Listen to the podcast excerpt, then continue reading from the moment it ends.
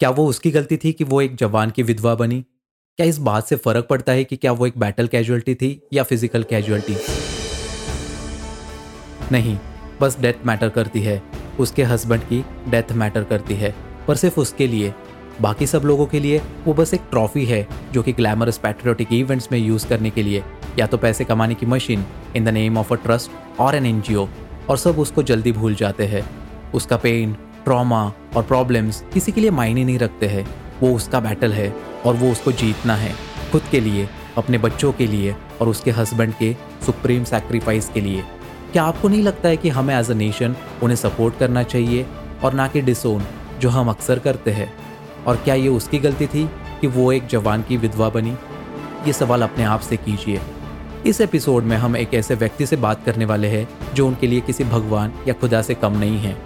Zaidi the author of the warrior widows an army wife a well known journalist and columnist जो कि the change maker इस platform के ज़रिए war widows and orphans welfare के लिए काम कर रही है।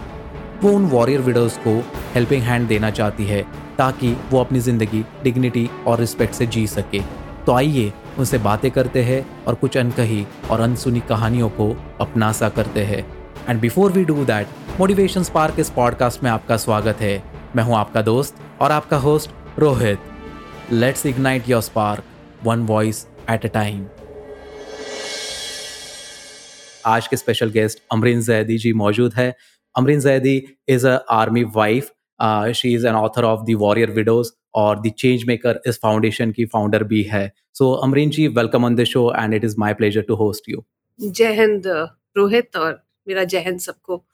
जो भी सुन रहे हैं देख रहे हैं एवरीवन जय हिंद अमरीन जी।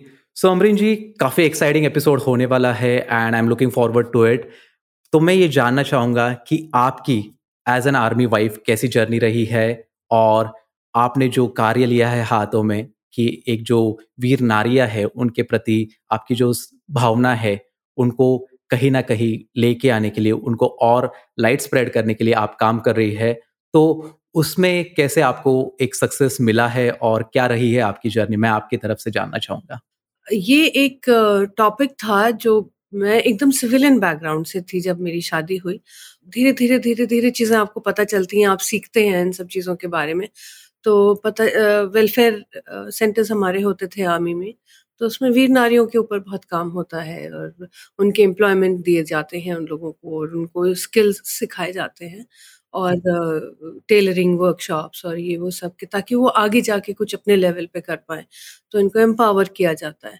तो हमेशा कई अलग अलग लेवल्स पे होते हैं प्रोग्राम ज़रूरी नहीं है कि सिर्फ़ वीर नारियों पे हो और बच्चों पे भी होता है डिसेबल सोल्जर्स पे भी होता है, सब कुछ है। पर पता नहीं, एक ये टॉपिक था जो बहुत ज़्यादा दिल को छू गया था। क्योंकि मैं बताऊँ मेरे हस्बैंड अभी तक की जो हमारी जर्नी रही है almost twenty four twenty five years की फौज में। तो सत्ताईस से अट्ठाईस हमारे सीनियर्स जूनियर्स साथ वाले हम लोग खो चुके हैं। है ना? बच्चों के बेस्ट फ्रेंड्स उनके फादर्स एकदम से, हमने एकदम से एक फैमिली को ख़त्म होते हुए देखा है। और फिर जो वो एक सोल्जर का वीरगति होती है बहुत वो तो बहुत ही ट्रॉमा होता है बहुत ही दुखद बात होती है सबको हिला देने वाली बात होती है। लेकिन सबसे ज़्यादा फिर उसके बाद उसकी वाइफ की उसकी फैमिली की जंग शुरू होती है। वो जंग होती है सोसाइटी से हम विधवाओं को बहुत अच्छे से आ, हमारी सोसाइटी नहीं हैंडल करती है। मैं बहुत फ्रैंकली ये बात बोल रही हूँ क्योंकि कभी मतलब भाई शादियों में नहीं आने देते दूर रखा जाता है उनको कि इनका साया आना पड़े, गोद भराई होती है तो उसमें नहीं आने देते हैं। तो बड़ा अफसोस होता था देख के। प्लस फिर एक फाइनेंशियल एस्पेक्ट भी आ जाता है। एक हमारी सोसाइटी में एक धारणा बन गई है कि एक फौजी अगर जंग में या किसी में शहीद होता है तो उसे खूब, उसकी वाइफ को फैमिली को खूब पैसा मिलता है, ये होता है, वो होता है। पर पैसा ही तो सब कुछ नहीं होता ना। पैसा कब तक संभालेगा? तो एक मॉरल सपोर्ट चाहिए, एक अंदर से स्ट्रेंथ चाहिए और ज़्यादातर ये होता है कि जो डेथ्स होती हैं, बच्चे उस टाइम पे बहुत छोटे होते हैं। पूरा दारोमदार जो होता है, वो माँ के ऊपर आ जाता है। उनकी एजुकेशन, बच्चों को सही राह पे रखना जो एक बाप का रोल होता है, उस तरह से एंड सोसाइटी के बातों से बचा के रखना, उन बच्चों के लिए बेस्ट करना, ये एक बहुत बड़ी चैलेंज होती है। तो वो बात कहीं ना कहीं इतने सालों रही, दिलो दिमाग में करती रही अपने लेवल पे काम काउंसलिंग ये वो, जो भी फौज ने अपॉर्चुनिटी दी एज अ आर्मी वाइफ हम लोगों का भी थोड़ा रोल होता है इन सब चीज़ों वेलफेयर एक्टिविटीज़ में तो बहुत होता है। तो बस ये हुआ कि चलो, अब लिखते भी हैं क्योंकि लोग जानते नहीं थे। और सबसे बड़ी बात है कि ये जो विधवाएँ हैं सोल्जर्स की, शहीदों की, इनकी जंग तो अब शुरू हुई है ना। वो जंग में शहीद हो गए। बट इन लेडीज़ की जंग उसके बाद शुरू होती है।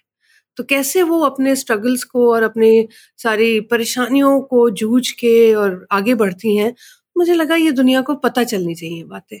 हर एक को पता होना चाहिए कि हमारे इर्द गिर्द भी रोहित इवन तुम्हारे आसपास भी बहुत तुम्हारे डिस्ट्रिक्ट में ऐसी लेडीज़ होंगी जो शहीदों की वाइफ्स होंगी और uh, कैसे उन्होंने स्ट्रगल किया कैसे कैसे कैसे ज़िंदगी पे आगे चली वो।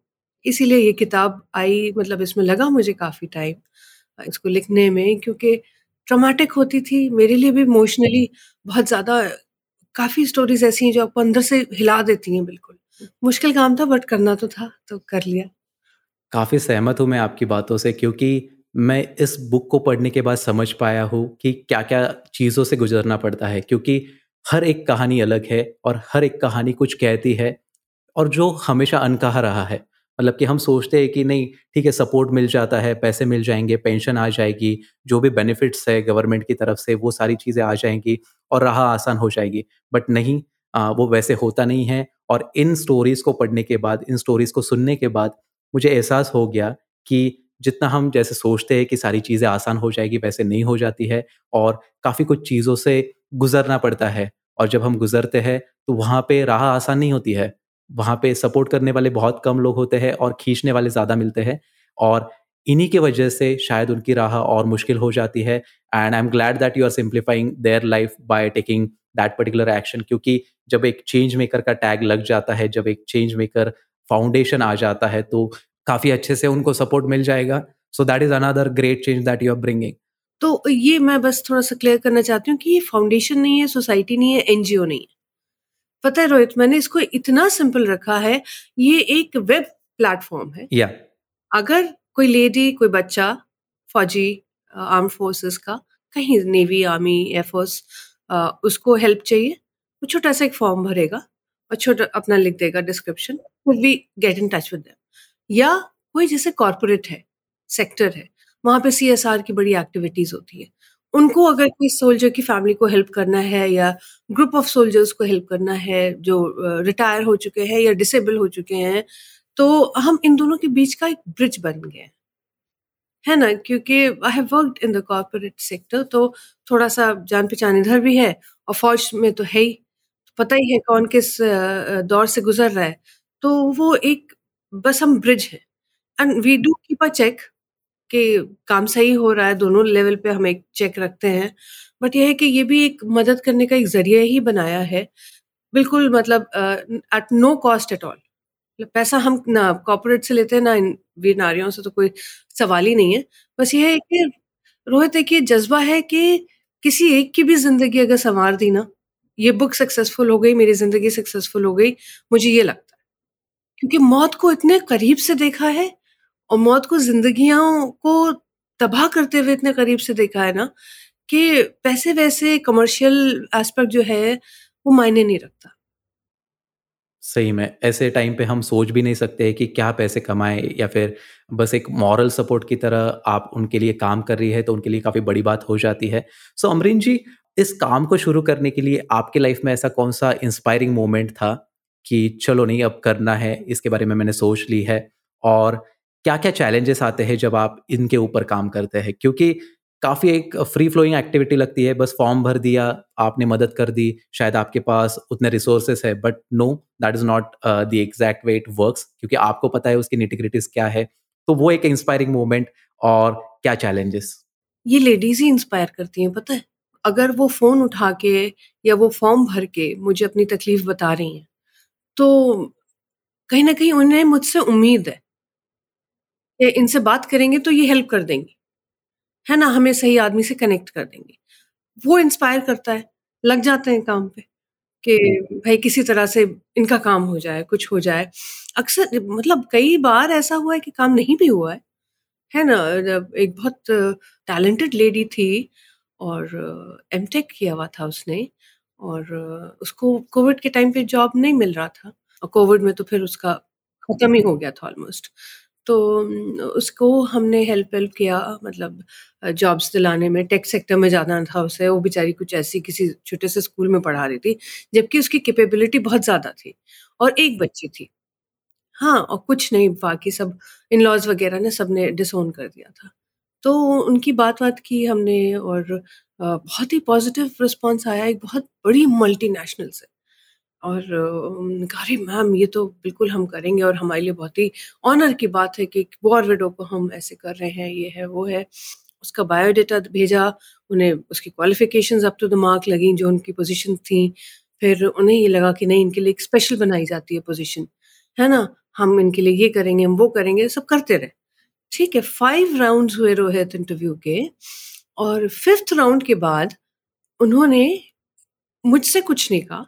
इस लेडी को फ़ोन करके कहते हैं sorry ma'am you not suitable for the job बस, भड़क गई मैं तो।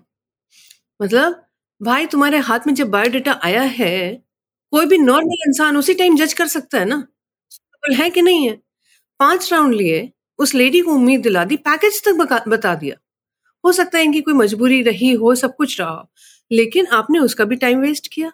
उसकी होप्स आपने इतनी हाई कर दी और एकदम से it came all crashing down तो इट्स नॉट इजी बट ये है कि फिर फिर दूसरी जगह ट्राई किया, दूसरी जगह वो हुआ। और इसी में उस लेडी का भी जज्बा बनाए रखना, उम्मीद बनाए रखना कि भाई, नहीं नहीं नहीं सॉरी सॉरी अब यहाँ नहीं हुआ तो विल ट्राई समवेयर एल्स हमारा देश बहुत अच्छा है। और हमारे दिल बहुत अच्छे तो लोग आ जाते हैं मदद के लिए और लग जाते हैं फिर हेल्प के लिए। Exactly exactly. और जो नेशन फ़र्स्ट की एक जो भावना होती है जो एक मोमेंटम क्रिएट होता है, जो एक एंथुजियाज़म भी क्रिएट होता है कि नहीं, हमें देश के लिए कुछ करना चाहिए।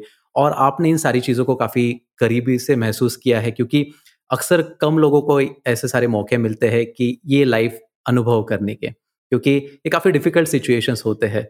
तो जब आप ये किताब लिख रहे थे द वॉर वीडियोस और द वॉरियर वी में से तो यहाँ पे आपको कैसे मतलब कि आप कुछ अपने दिनों को रिलेट कर पा रहे थे कि आपने जो कुछ मतलब इस दौरान क्या क्या कुछ महसूस किया है? इसके बारे में कभी आपको फ्लैशबैक में जाने की ज़रूरत पड़ती थी? कई बार मतलब जब ये आ, हम लोग के यहाँ जैसे एक फ़ील्ड और पीस पोस्टिंग होती है। पीस पोस्टिंग में आप फैमिली को अपने साथ रख सकते हैं फ़ील्ड में नहीं। फ़ील्ड जनरली बॉर्डर्स एरियाज़ पे होती है या नॉर्थ ईस्ट में होती है। तो अक्सर हो जाता था, हफ़्ता, दस दिन, बारह दिन, पंद्रह दिन हो जाते थे, बात नहीं हो पाती थी हस्बैंड से। तो वो मोमेंट ऑफ़ एंजाइटी आते थे, है ना? बट ये है कि उसमें ये होता है कि आपको अपने आप को संभाल के रखना होता है अपने बच्चों के लिए। अगर मैं ही टूट जाऊँगी तो फिर बच्चों को कौन संभालेगा? उनके लिए कुछ ना कुछ अच्छा सा पॉजिटिव सा एटमोसफेयर बना के अच्छा चलो आज ये करते हैं, अभी वो करते हैं, कुछ हॉबी क्लासेस ज्वाइन करा दी, ये करा दिया, वो करा दिया। उसके साथ खुद को भी इंगेज रखना, ताकि दिमाग बार बार उस उस बात पे ना जाए। है ना कि, अरे, बात नहीं हुई, सब ठीक तो है। क्योंकि आसपास वाले ज़्यादा आपके मतलब जैसे होते हैं कि हाँ इतने दिन से बात नहीं हुई, सब ठीक तो है। ऐसे करके और आपके अंदर डर पैदा करने की कोशिश करते हैं कि, है ना रिलेटिव्स और इस तरह वाले। अच्छा लास्ट कब बात हुई थी? कहाँ गया? तो हम फिर शेयर ही करना छोड़ देते हैं। करना ही नहीं शेयर प्रॉब्लम जो है, हमें पता है जो हम जूझ रहे हैं, वो और कोई जिसने ये ज़िंदगी नहीं जी है और, जैसे कल मैं एक उसमें थी बुक लॉन्च में थी, एक बहुत ही बहुत ही लेजेंडरी फिगर है, उनकी बुक थी। तो उन्होंने कहा, उन्होंने बहुत ही अच्छा एक स्टेटमेंट लिखा, बोला कि soldiers live in the shadow of death हमेशा। लेकिन उनके अंदर डर नहीं होता है फियर नहीं होता है किसी चीज़ का। क्यों? क्योंकि उनके पीछे ऐसी महिलाएँ खड़ी होती हैं जो उनको वो डर महसूस होने नहीं देती तो रोहित कोई भी सिचुएशन आती है ना हमारे अंदर चाहे कुछ भी हो रहा हो आ, मतलब हमें एक वो फेस एक स्ट्रेंथ का बना के रखना होता है ताकि हस्बैंड वहाँ पे खूब अच्छे से कर ले। तो उन्होंने कहा कि लेडीज़ जो हैं वो बैकबोन होती हैं सोल्जर्स की और इंडियन आर्मी की। उसी वजह से वो बंदा जाके वहाँ पे न मौत से डरता है, न दुश्मन से डरता है, ना उस बुलेट से डरता है। कहते हैं हर बुलेट पे एक सोल्जर का नाम लिखा होता है है ना? लेकिन वो है, वो देश आता है तो देश हमेशा ही सबसे पहले रहता है। फैमिली फैमिली तो बहुत दूर की बात होती है। सच में मतलब कि मैं वो सारी चीज़ें फील कर पा रहा था कि कैसे एक सिचुएशन होती है, कैसे मोमेंट्स होते हैं और क्या क्या इमोशन से गुजरना पड़ता है, क्योंकि it is very tough for the people to understand such kind of situations and moments as well क्योंकि जब वो मोमेंट होता है, क्योंकि ये सारी चीज़ें पता नहीं होती कि कहाँ पे वॉर फ्रंट सिचुएशन पैदा हो चुकी है या फिर कुछ सीक्रेट मिशंस होते हैं। सो यू नेवर नो कि कहाँ पे पोस्टेड है, क्या चल रही है, क्या, कौन उसको लीड कर रहा है and who is like into that particular platoon और लाइक वो सारी चीज़ें। तो हर एक फैमिली के लिए वो उतना ही टेंस्ड मोमेंट होता है। और अमरीन जी, हम एक जो बुक लिखी है द वॉरियर विडोज तो यहाँ पे हम लोगों को क्या बताना चाहते हैं? क्योंकि अक्सर ऐसे होता है कि यार, क्यों पढ़नी चाहिए इन सारी बुक को? या फिर क्या मिलेगा इन सारी कहानियों को सुन के क्योंकि ये बीते पल की कहानियाँ हैं। आज जो कुछ हो रहा है, शायद बेहतर होगा या फिर हम उस पर कोई बदलाव नहीं ला सकते हैं। तो आप इस बुक के ज़रिए, आपके एक्सपीरियंस के ज़रिए, इन सिचुएशंस के बारे में लोगों तक क्या संदेशा पहुंचाना चाहते हैं? और अगर कुछ स्टोरीज शेयर करना चाहोगे, क्योंकि जैसे कि मैंने देखा है कि आरती दुबे की स्टोरी है या फिर रुपिंदर कौर है इन सारी चीज़ों ने इन सारी स्टोरीज ने काफ़ी इंस्पायर किया है। But then again what was your intention behind writing this particular book मेरा इंटेंशन ये था सबसे पहले तो अवेयरनेस क्रिएट करना। लोगों को पता होना चाहिए कि ऐसी योद्धा नारियाँ जो हैं वो हमारे बीच में हैं। मैं तुम्हें एक बताऊँ सतारा की आ, कहानी। एक थे सूबेदार घाटगे साहब। उनके पाँच बेटियाँ थी, वो एक विलेज में रहते थे गाँव में और एक सिंपल सी लड़की की, लड़की से उनकी शादी हो गई थी। और माँ जो जो सूबेदार घाटगे साहब की जो वाइफ थी, उनको मैं माँ जी बुलाती हूँ तो उनको सब लोग बोलते थे, बहुत छोटी थी, उनके पेरेंट्स की डेथ हो गई थी। तो नानी नाना ने उनको पाला था और बड़ा किया था। जैसी वो चौदह, पंद्रह साल की हुई तो इन और जल्दी से बड़ी हो, कुछ कुछ बच्चे होते हैं ना, जल्दी बड़े हो जाते हैं, वो उनमें से थी।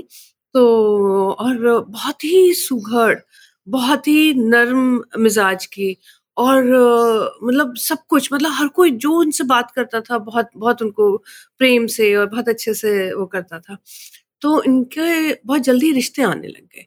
क्योंकि नाना नानी को भी लगा कि ये एक ज़िम्मेदारी हमारे सर पे है तो हम, हमें ये पूरी करनी चाहिए। तो ये आर्मी से था जवान तो इनकी, शादी हो गई। खैर चलो, शादी हो गई और इनका तो नेचर ही शुरू से बहुत ही एडजस्टिंग और बहुत ही सॉफ्ट था। तो उनका ये हुआ कि शादी के बाद घाटगे साहब आते थे, घर जब भी छुट्टियों पे तो उनको ये बहुत था कि उनके जो भी बच्चे हों, बहुत अच्छे एजुकेटेड फिर उनके बच्चे हुए और रोहित कुछ ऐसा हुआ कि एक के बाद, एक के बाद, एक उनकी पाँच लड़कियाँ हुई। और तुमने पढ़ा भी होगा किताब में और विलेजेस में तुम्हें पता है मतलब एक लड़की पे आफत हो जाती है यहाँ तो पाँच हो गई थी। तो सब बोलने लग गए गाड़गे तुम उधर जाओ उस उसको मंदिर में वहाँ जाके तुम आ, मन्नत मानो तो तुम्हारा बेटा होगा। तुम फलाना करो तुम ऐसे करो तुम वो करो। तो उसकी वाइफ को के भी पीछे पड़ गए मिसेस घाट के, के भी पीछे पड़ गए कि भाई ऐसे करिए ऐसे करिए। तो एक दिन वो बोले कि देखो, मैं कोई मंदिर नहीं जा रहा हूँ, कोई मन्नत नहीं मान रहा हूँ, कुछ नहीं जाना मेरे को। शिरदी जाओ, इधर जाओ इधर जाओ, बहुत हो रहा था वहाँ पर तो ये जो पाँच लड़कियाँ हैं ना, मेरे पाँच बेटों के बराबर है। ये मेरे पाँच पांडव हैं। और तुम देखना, लाइफ में ना ये पाँच पांडव ही मेरा नाम रोशन करेंगे। तो अब खैर वो कारगिल वॉर में उनका वो हो गया शहीद हो गए वो और कुछ नहीं और फिर एक महीना तो रिचुअल्स हमारे यहाँ चलते ही हैं। तो कभी कुछ कभी कुछ और मिसेस घाटगे जो थी, उनको आप नम हो जाते हैं। इतनी बड़ी ट्रेजिडी के बाद और पाँच छोटी छोटी बच्चियाँ आपके साथ। तो वो एक महीना तो उन्होंने निकाला उस गाँव में, किसी तरह से जब तक वो सारी रीति रिवाज नहीं पूरे हो गए। फिर उन्होंने बोला, इतने दिन में सोच के इन्होंने अपना प्लान बना लिया।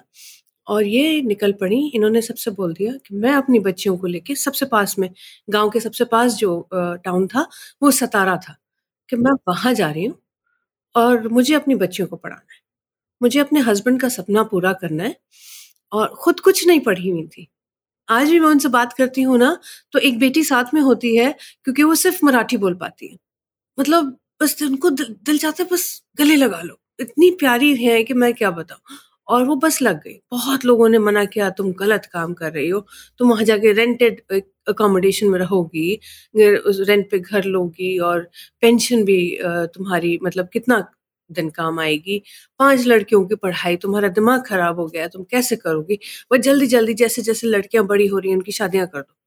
इसने कर नहीं, जो सपना था मेरे हस्बैंड का, मेरे को तो पूरा करना है। मतलब हर एक ने मना किया, इन्होंने किसी की नहीं सुनी, ये अपनी बच्चियों को लेके आ बच्चों को एडमिशन कराया स्कूल में और बच्चों ने भी देखा कि माँ क्या कर रही है, कितना बड़ा सेक्रीफाइस वो कर रही है और कितना बड़ा कदम उठा रही है। और जो बच्ची उस गाँव से बाहर नहीं निकली थी, आज वो टाउन में शिफ्ट हो रही है, एक किराए के घर पे रह रही है, अकेली अपनी बच्चियों के लिए, ताकि वो ज़िंदगी में कुछ बन जाए।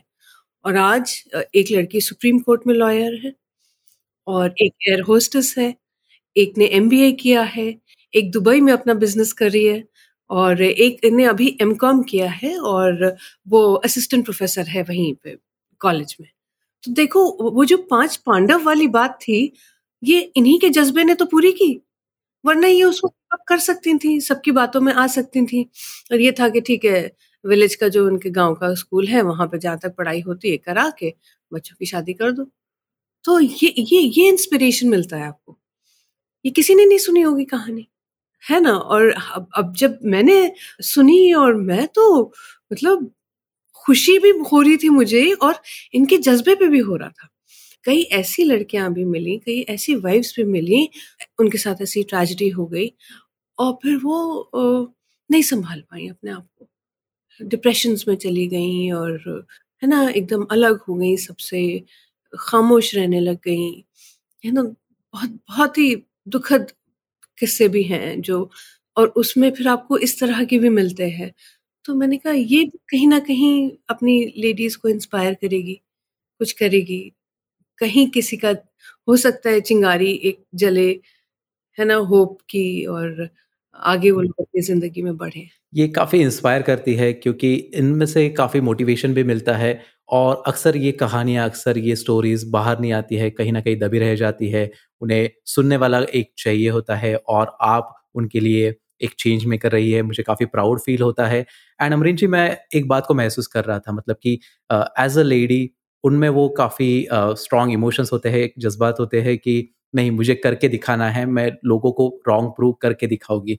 क्योंकि that has happened same with my family as well क्योंकि uh, जहाँ तक मैं देखता हूँ कि माय पेरेंट्स वरेंट एजुकेटेड मतलब उन्होंने स्कूलिंग कंप्लीट नहीं की but then they had this intention that कि मेरे बच्चे अच्छे ही स्कूल में पढ़ेंगे they will learn in English medium school they will be doing better in their future क्योंकि अगर ये भावना हम रखते हैं उसके uh, मतलब उसके लिए एफर्ट्स भी लेते हैं तो शायद कहीं ना कहीं ये सारी चीज़ें प्रूव हो जाती है और हम उन, उसके काबिल बनते हैं क्योंकि हमें भी एक वो मोमेंट मिल जाता है कि नहीं, करना है। और हमारे लिए अगर इतने एफर्ट्स लिए गए हैं तो why not we should always strive to excel in our life as well तो मुझे काफ़ी प्राउड महसूस कर पा रहा था मैं वो स्टोरी सुन के भी और मेरे लाइफ की जर्नी के बारे में भी। So thank you for like मुझे उस मोमेंट को कनेक्ट करने के लिए इस स्टोरी से। So I could and it will inspire a lot of people out here क्योंकि ऐसे ही कुछ मोमेंट्स होते हैं जहाँ से हम सीखते हैं जहाँ पे हम स्टेप्स लेने की इच्छा रखते हैं। सो so, अमरीन जी जब आप काम कर रहे होते हैं एज अ चेंज मेकर तो आप किस तरह के इनिशिएटिव्स लेते हैं प्रोग्राम्स लेते हैं या फिर आपका एक स्ट्रक्चर क्या होता है ताकि आप ज़्यादा से ज़्यादा इन लोगों की मदद कर पाओगे या फिर आपका एक कैसे फिर स्ट्रक्चर को आप मोल्ड करते हैं? पता है रोहित हर एक का डिमांड अलग होती है। हर एक की सिचुएशन अलग होती है। सोसाइटी अलग होती है। अब उसमें से उनको कुछ और चाहिए। तो हर लेवल, हर स्टोरी या जो हर हेल्प है तो वो अलग होती है। बट थैंक गॉड कि हमारे पास इंडियन आर्मी जैसी ऑर्गेनाइजेशन है कि वो ऐसी छोड़ नहीं देती है। है ना? आप कोई भी मदद के लिए जाएँ या किसी भी काम के लिए जाएँ तो वो आपको खाली हाथ नहीं वापस भेजती है। तो अगर कोई है तो कुछ गाइडेंस ही लेने चले गए। कि सर ये केस आया है, मैम ये केस आया है तो कैसे करें? इसको कैसे हैंडल किया जा सकता? अगर उनके बस की बात है तो वो लोग टेक ओवर कर लेते हैं और अगर नहीं है तो फिर एटलीस्ट पॉलिटिशियंस में मिनिस्ट्री ऑफ़ डिफेंस में बात करके चीज़ें जनरली हो जाती हैं। कई बार नहीं भी होती हैं मतलब ये तो ज़िंदगी का एक है ही ना कि हमेशा आपको हर चीज़ में सक्सेस नहीं मिलती है बट कई बार नहीं भी होता है बट जब नहीं होता है तो इससे हिम्मत नहीं आती मुझे लगता है कि इससे और एक अंदर एक आग सी जलती है कि नहीं, अब नेक्स्ट टाइम इससे ज़्यादा एफर्ट डालेंगे तो होगा।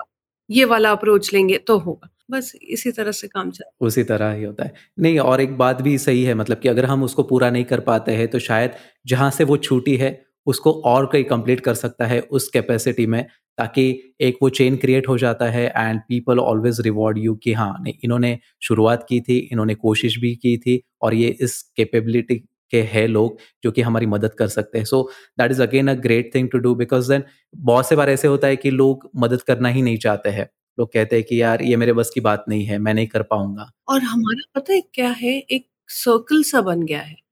आपको बस एक मैसेज डालना होता है। मतलब ये नहीं है कि हमारा कोई ग्रुप है व्हाट्सएप ग्रुप है, कुछ है। ये कुछ अलग ही है। जैसे वो कहते हैं ना, किसी ने कमेंट किया था, एक आर्मी ऑफिसर ने टीवी पे कि हमारा ब्लड ग्रुप जो है वो ऑलिव ग्रीन है, जो यूनिफॉर्म होती है फौज की, कि कहीं भी देख लो, कोई भी फौजी जा रहा है या कोई भी है, कुछ भी है या किसी फौजी फैमिली को ज़रूरत है, हम सब कुछ भूल भाल के उनकी हेल्प के लिए खड़े हो जाते तो वो एक बहुत बड़ी हमारी स्ट्रेंथ हो जाती है। सही बात है। और उस वर्दी की काफ़ी रिस्पेक्ट करनी चाहिए क्योंकि जो बॉर्डर पे हमें प्रोटेक्ट कर रहे हैं, आज उनके लिए ही मतलब एक कमांडिंग पोजीशन में होते हैं और किसी ना किसी तरह से वो अपने देश के लिए कंट्रीब्यूट कर रहे हैं और एक काफ़ी मतलब सुप्रीम पोजीशन है वो। जिस भी पोजीशन में है बट एक सुप्रीम पोजीशन है वो, क्योंकि हर एक के अंदर वो कैपेसिटी नहीं होती है, वो कैपेबिलिटी नहीं होती है और वो एक स्ट्रेंथ भी नहीं होती है और उनके लिए एक काफ़ी बड़ी बात है और उनकी जो फैमिली होती है आपने इन सारी चीज़ों को महसूस किया है इनको काफ़ी नज़दीक से देखा है तो आपके लिए एक अलग सा ही एक्सपीरियंस होगा मैं मतलब इससे समझ पा रहा हूँ। सो so, अमरीन जी आपको क्या लगता है जब ये फैमिलीज़ के ऊपर ये सारी चीज़ें बीतती है काफ़ी एक सैड मोमेंट होता है तो उसके बाद जब वो उभरने के लिए कोशिश करते हैं so during that particular time उनके पास ना कुछ एक सपोर्ट होता है ना कुछ उनको मैकेनिज्म पता होता है कि हाँ ये ये इंसान है ये लोग हेल्प करेंगे इनको कभी कभी पता भी नहीं होता है। तो उनके लिए बिगेस्ट चैलेंजेस क्या आते हैं? मतलब और वो किस तरह से उनको डील करते हैं या फिर क्या उनकी स्ट्रैटेजी होनी चाहिए? क्योंकि अगर इस एपिसोड को कोई देख रहा होगा सुन रहा होगा और उनके अगर आ, कुछ बीत रही है तो उसके ज़रिए अगर हम उनको गाइड कर पाए तो मैं जानना चाहूँगा कि क्या क्या चैलेंजेस होते हैं उनके लिए।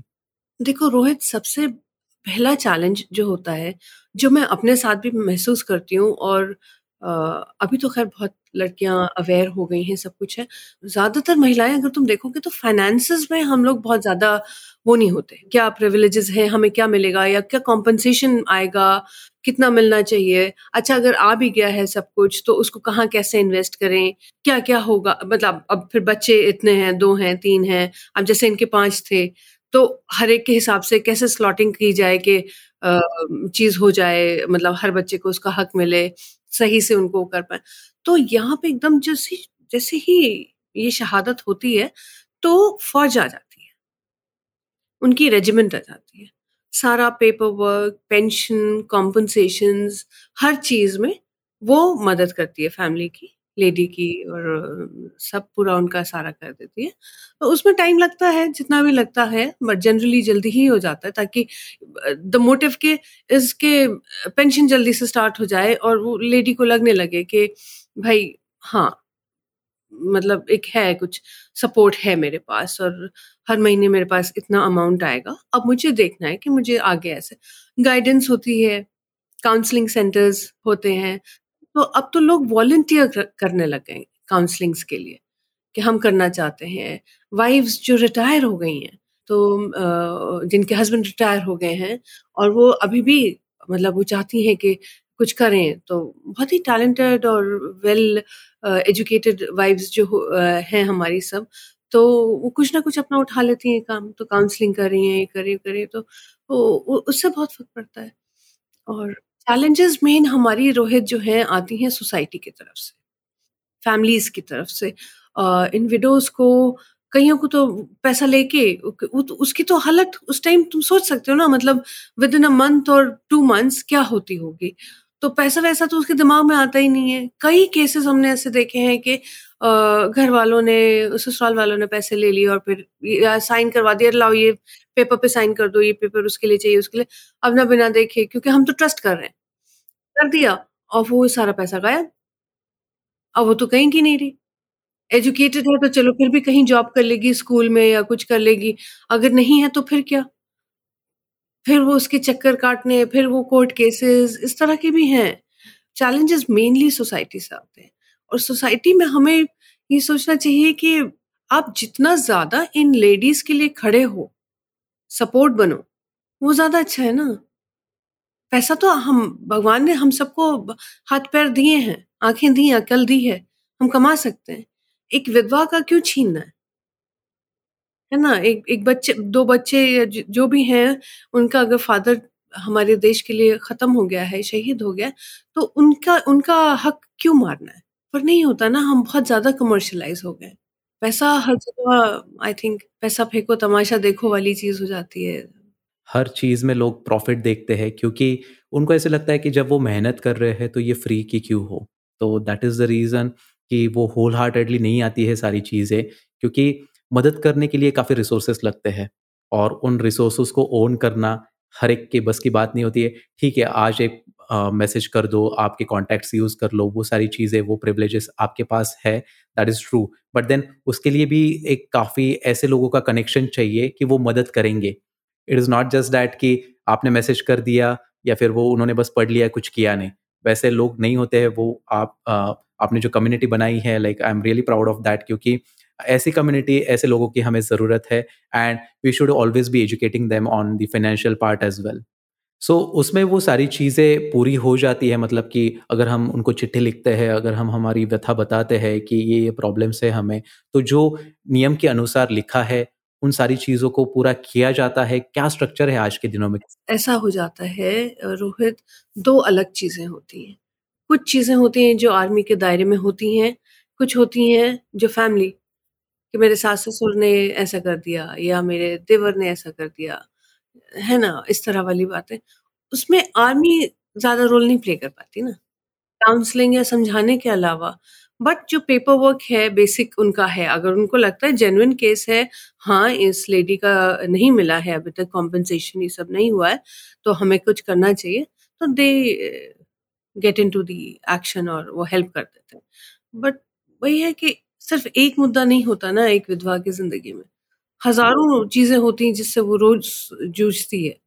जहाँ हो सकता है आर्मी इज़ ऑलवेज थे बाकी एक्सटर्नल कॉम्प्लिकेशंस तो होती ही है। It could be family it could be the local political scenario as well और वहाँ पे काम करने वाले लोग। वो सारी चीज़ों को मिला के एक दिक्कत भरा काम होता है बट देन अगेन सिंप्लीफाई हो सकता है क्योंकि uh, आप जैसे लोग उस पर काम कर रहे हैं आप लोग उनको सही रास्ता दिखाते हैं and you allow them for the better access to the resources क्योंकि इस तरीके से अगर किया जा सकता है तो सही सही में पैसे भी बच सकते हैं क्योंकि हमने देखा है बहुत से बार ऐसी सिचुएशंस अराइज होती है जहाँ पे uh, जो काम अपने मेरिट पे हो सकता है वहाँ पे पैसों की ज़रूरत आ जाती है and that should not be the case so उसके लिए मुझे ये पूछना था कि क्या कैसे सपोर्ट मिलते हैं? And Amreen ji you being a military spouse situations आपके दिमाग में मतलब जब आपकी शादी हो रही होगी, तब आपने सोचा भी नहीं होगा कि ये से सारी सिचुएशन से मुझे गुजरना पड़ेगा। तो आपके भी कुछ करियर के गोल्स रहे होंगे, आपके भी एक पर्सनल लाइफ रहती है, क्योंकि वहाँ पे भी हम एलिवेट होना चाहते हैं एज अ पर्सनली तो इन सारी चीज़ों को आपने कैसे टैकल किया है? या फिर और भी जो लेडीज़ है, जो भी स्पाउसेस है, वहाँ पे आप कैसे उनको बताओगे कि क्या करना चाहिए या फिर इन सारी चीज़ सिचुएशंस को कैसे आपने डील करना चाहिए? देखो, मेरी जब शादी हुई और जनरली मैंने देखा है सभी लेडीज़ के साथ जिनसे मैं मिली हूँ आज तक, शादी से पहले हस्बैंड्स बिल्कुल क्लियरली बता देते हैं, भैया, ये सीन है, आधे से ज़्यादा टाइम मैं नहीं रहूँगा। मतलब आपको पता होना चाहिए what you are getting into है ना? बच्चे फैमिलीज़ इन लॉज हर चीज़। संभालनी है। मतलब इफ़ यू थिंक कि तुम ये चैलेंज एक्सेप्ट कर सकती हो, तुम ये सब कुछ फेस कर सकती हो, और दिल बी मोमेंट्स की जब महीनों महीनों बातें नहीं हो पाएँगी फ़ोन पे, पता नहीं चलेगा। तो और फिर बच्चों को भी, बच्चों की क्राइसिस इतने ज़्यादा हो जाते हैं। छोटे से लेके बड़े तक कितना कितना ज़्यादा कुछ होता है, एकदम गिर गए, चोट लग गई, बुखार आ गया, रात में एकदम से तबीयत खराब हो गई तो वो सब है। पर धीरे धीरे सीखा रोहित और हम सभी सीखते हैं। सारे सीखते हैं हम लोग। हर एक की लाइफ जर्नी अलग है और ये है कि बस धीरे धीरे one day at a time लेके चलते हैं और चलते रहते हैं। बिल्कुल, यही एक ज़रिया है क्योंकि और कुछ ऑप्शन नहीं बस बचता है हमारे पास और इसी ऑप्शन को यूज़ करके एक बेहतर ज़िंदगी जीनी है क्योंकि लाइफ ही अनसर्टनिटी से बनी है। चाहे आप किसी भी सिचुएशन में रहो बट आपको उसको टैकल करना पड़ता है। And as we talked earlier कि हर एक बुलेट पे या फिर हमारी एक मौत लिखी होती है बट उस बात का डर नहीं होता है। तो एज अ स्पाउस वो भी सारी चीज़ों को हमने इम्बाइब करना होता है कि नहीं, आपको पता होना चाहिए, आपने तैयार रहना है। और पहले के ज़माने में तो काफ़ी मुश्किल था मतलब काफ़ी टाइम लगता था इन सारी चीज़ों को न्यूज़ को पहुँचने में कि ऐसा ऐसा हो चुका है।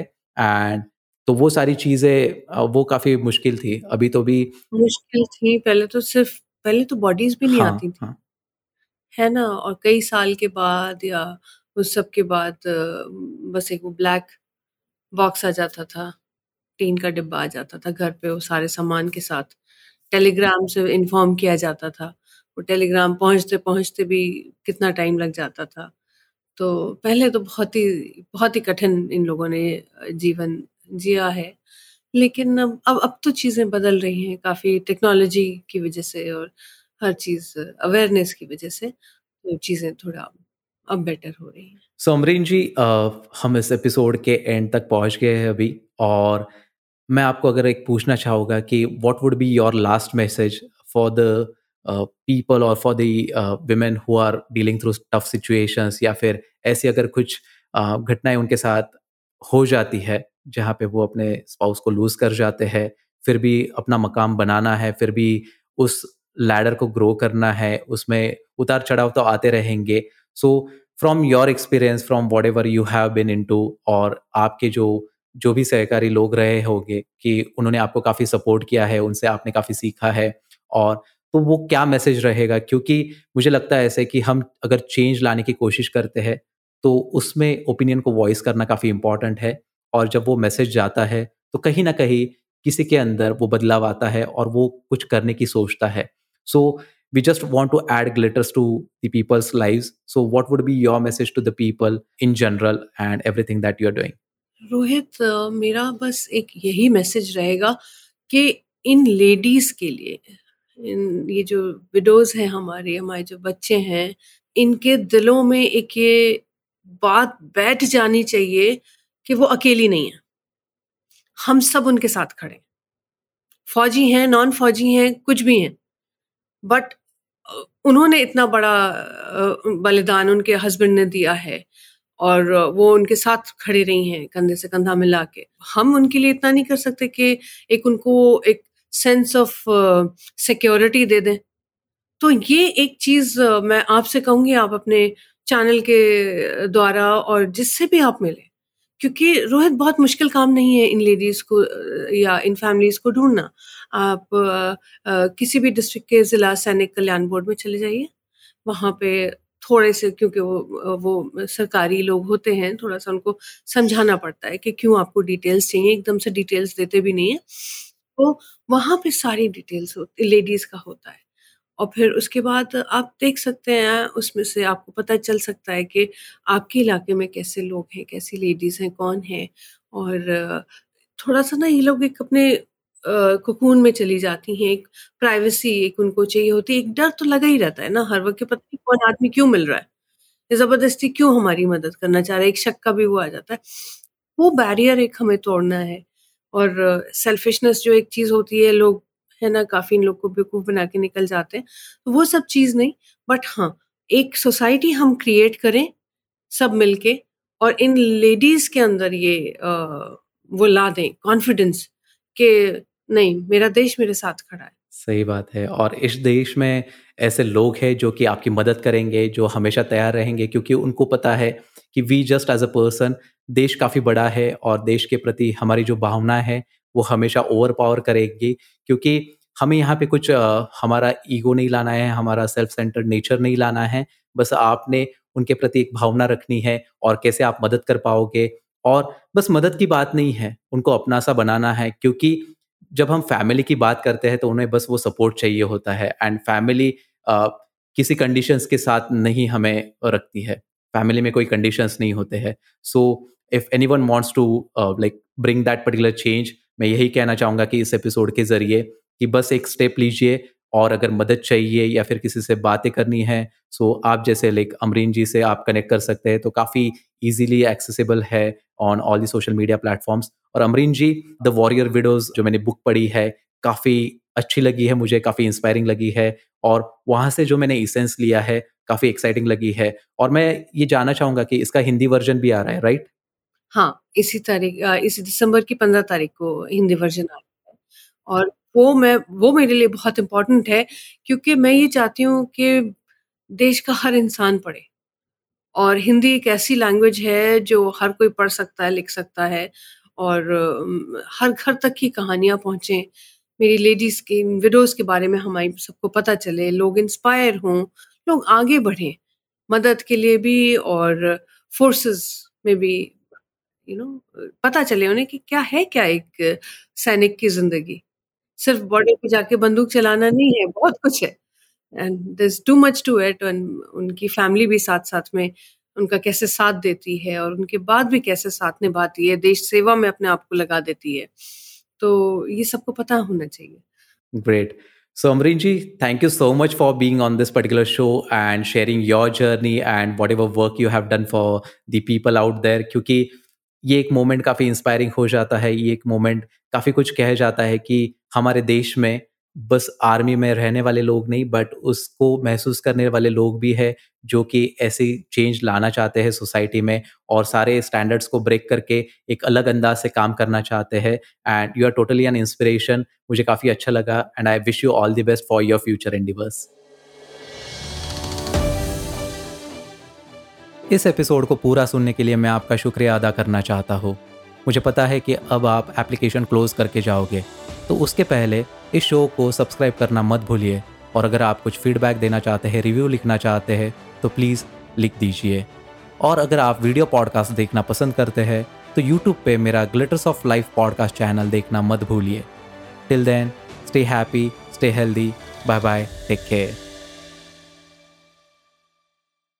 This podcast was created on Hubhopper Studio. If you wish to start your own podcast for free, visit www.hubhopperstudio.com. Hubhopper is India's leading podcast creation platform.